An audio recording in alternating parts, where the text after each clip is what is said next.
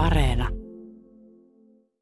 Teuvo Hirvonen, olet kotoisin Enonpitäjästä Mm. Joensuusta ja siellä omistat metsää ja asustelet metsätilalla. Mitä metsä sinulle merkitsee? No metsä on hyvin monipuolinen minun elämässä ollut aina, että nuoruudessa oli ihan oikeasti metsurikki muutamia vuosia, mutta sitten näin, että minun raajat ei kestä vakituista metsätyötä.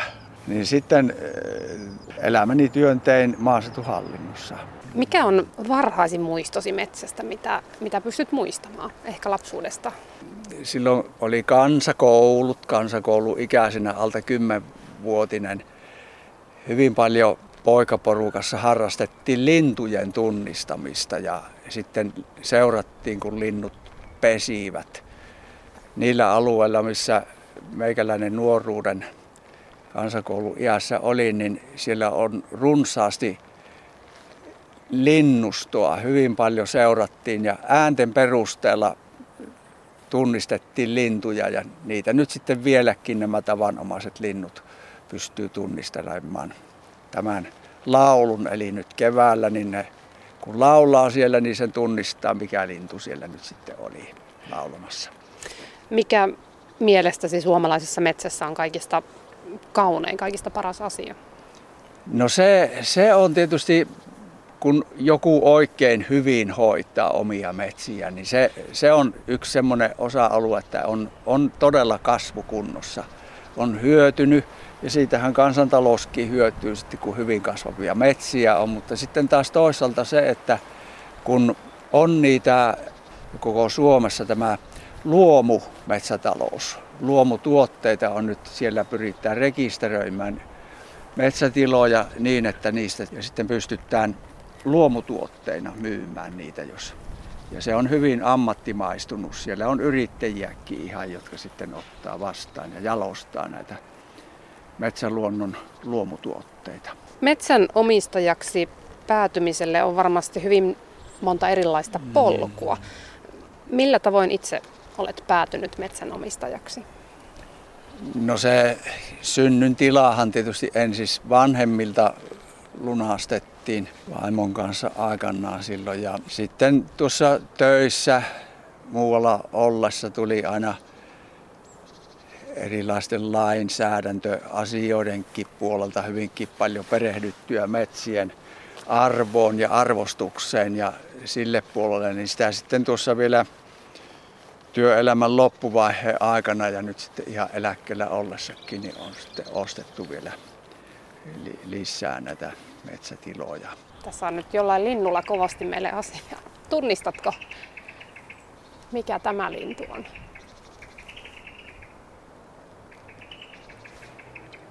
Siinä on musta rastas näköjään. Musta rastas se on tuossa Ne. Missä se lumman näkyy? takana tuossa. Kovasti on juttu. On kyllä. Mitähän Mm. se yrittää sanoa? Kaupunkilinnuilla on monella erilainen tuo ääntelykki kuin maaseudulla. Mustarastas on omanlainen kaupungissa kuin mitä maaseudulla sitten nuo lauluäänet ovat ihan erilaiset. No esimerkiksi talitinttihan laulaa kaupungeissa ihan eri tavalla kuin maaseudulla se vielä titityytä joku yrittää, mutta ei enää nyt kaikki sielläkään, mutta kaupungeissa hyvin vähän. Täällä on Jotain- muuten yksi hyvä yrtti, joka nyt on just Aha, salatti. mikä? Tuo on nyt horsma. Horsma. Maito horsma. Siitä salaattiin. Mm. Silloin kun on ihan tämmöiset suput nämä lehdet, Mm. niin silloin se olisi parasta. Ihan raakana. Ihan tämmöisenä vaikka söisi pilkkosin ja salaattiin. Ja, ja sitten toinen on se, että vettää tästä nämä pois ja sitten pannulle. Niin Tämä. ne. pehmyt. Silloin kun se tämmöinen, että se katkee, se on Joo. murree, niin silloin se on vielä syötävä. Mutta sitten kun se rupeaa punastumaan, niin sitten se sitkistuu. Eli- Nämä tämmöiset on parhaita. Ihan nämä tämmöiset su- supussa vielä olevat. Niin justi. Maito horsma on erittäin hyvä yrtti salaattien sekkaan sellaisena. Voiko tätä vaan voideta? Siitä vaikka söisi ihan semmosena.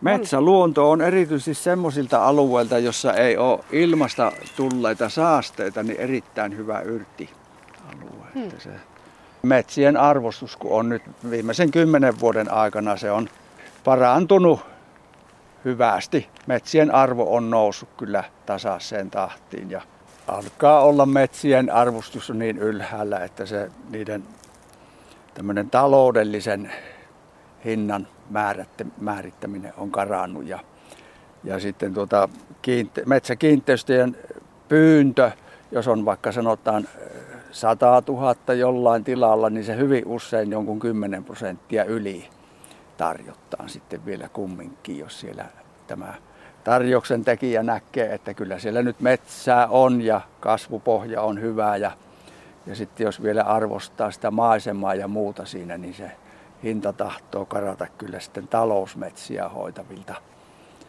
Ei siihen sitten oikein kannata ryhtyä. Nyt jos jollain polttelee ylimääräiset rahat pankkitilillä, niin kannattaako suomalaiseen metsään sinun mielestäsi sijoittaa? Kyllä. Biotalouden puolelle on tulossa ja kehitteillä hyvinkin paljon erilaisia nämä puuöljyt ja, ja sitten nämä entiset sellutehtaat, niin nehän onkin nykyisin ihan eri nimikkeillä olevia. Ne on tämmöisiä biolaitoksia, jossa sitten kaikki puusta saatava laitetaan hyötykäyttöön ja jalostetaan monella tavalla niin, että kun fossiilisista polttoaineista pyritään pois, niin sitten nämä bioöljyt on semmoinen, josta sitten on tulossa arvostusta lisää näiden metsäpuiden hyväksi. Itsessään tuo metsähän on siinä mielessä, jos on vieraantunut metsästä, niin se rupeaa pelottamaan se ihan se semmoinen vain syrjään meneminen, mutta ei siinä minusta varsinkaan mitään pelkäämistä ole. Että metsä on ja metsän eläimet kyllä ihmistä väistää. Niin kuin karhukki, niin sehän sitä nuorisoa, eli niitä poikasia suojellakseen saattaa kyllä ihmisen kimppuun hyökätä, mutta ei susiikka ole tullut koskaan minun päälle, vaikka on kyllä nähnytkin, että kyllä se väistyy hyvin nopeasti. Ilves on niin ikään semmoinen, joka on hyvinkin paljon kotiutunut siellä meidänkin maatilalla, niin tuota on nähty monet kerrat. Ihan siinä lähistöllä liikkuu ilveksiä ja jälkiä on joka talvi hyvinkin lähellä asuinrakennetta. Minkälaisia kohtaamisia villieläinten kanssa siellä metsikössä on tullut vastaan? Kerrankin näin, kun hirven perästä tämmöinen keskenkasvunen karhu juoksi. Karhu kuulemma seuraa tämmöistä vähän ennen vasomista olevaa hirveä sillä, että se, että se väsyisi ja sitten loisi, eli synnyttäisi vähän aikaiseen tai sitten karhu saisi sen liharuuan silloin.